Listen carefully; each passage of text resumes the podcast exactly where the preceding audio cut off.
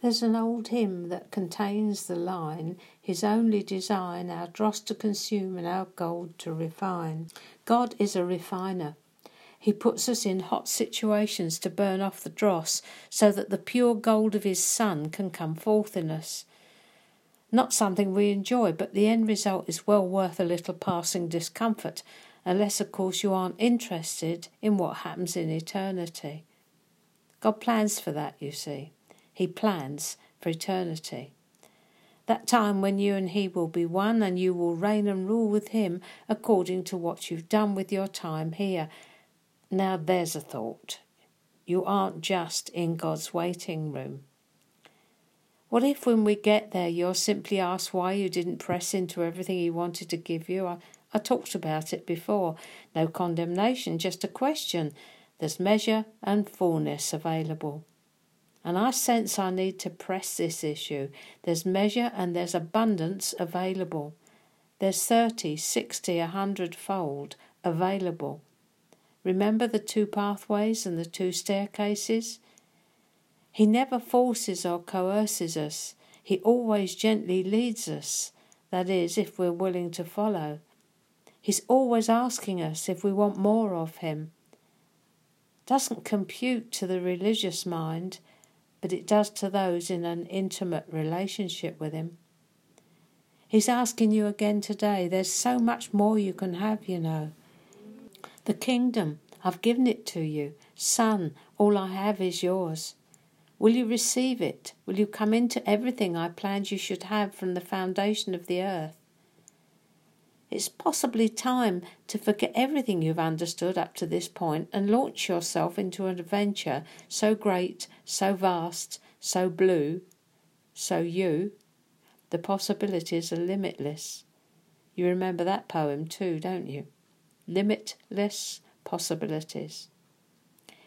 You serve a God and Father who is not only willing but wants you to have everything He is and has that must arouse a certain degree of passion in you.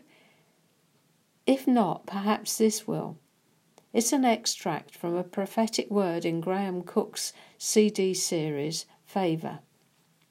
And it goes like this It is my intention to personalize my grace in such a way that you become empowered in specific areas of your life so that rapid growth is the norm. I give you favour so that you may know that you have special consideration for my intentional desire to take place, even in the ordinary things of life. I am indulging myself so that you will become highly confident towards me. Look to me, look to me, look to me. I have given you permission to dream and to make request for specific issues, problems, situations, and circumstances.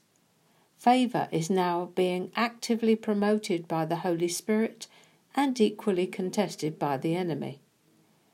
Favour is permission to ask, seek, and knock in the sure and certain knowledge that God will say yes. Your life, therefore, is about getting to yes. I will take your favour into a high and deep place of confidence in my goodness, so that a greater faith anointing can begin to grow in you. In this place of my indulgence, I will teach you to stand in the place of my desire. Your favour means that you will stand in my presence and hear my heart saying, Yes. I will teach you to make a new beginning in the place of my victory over the enemy of your soul. I will develop in you the capacity to receive favour from people around you. You will come to bask in my desire for you. I will indulge myself in your heart, your mind, and your life. My desires shall be made known, and they shall become your dreams. I'll leave you with that thought. You could just have experienced God right there, right then. Why not take a few moments to write out that prophecy and think and pray about it? Because it's for you, beloved.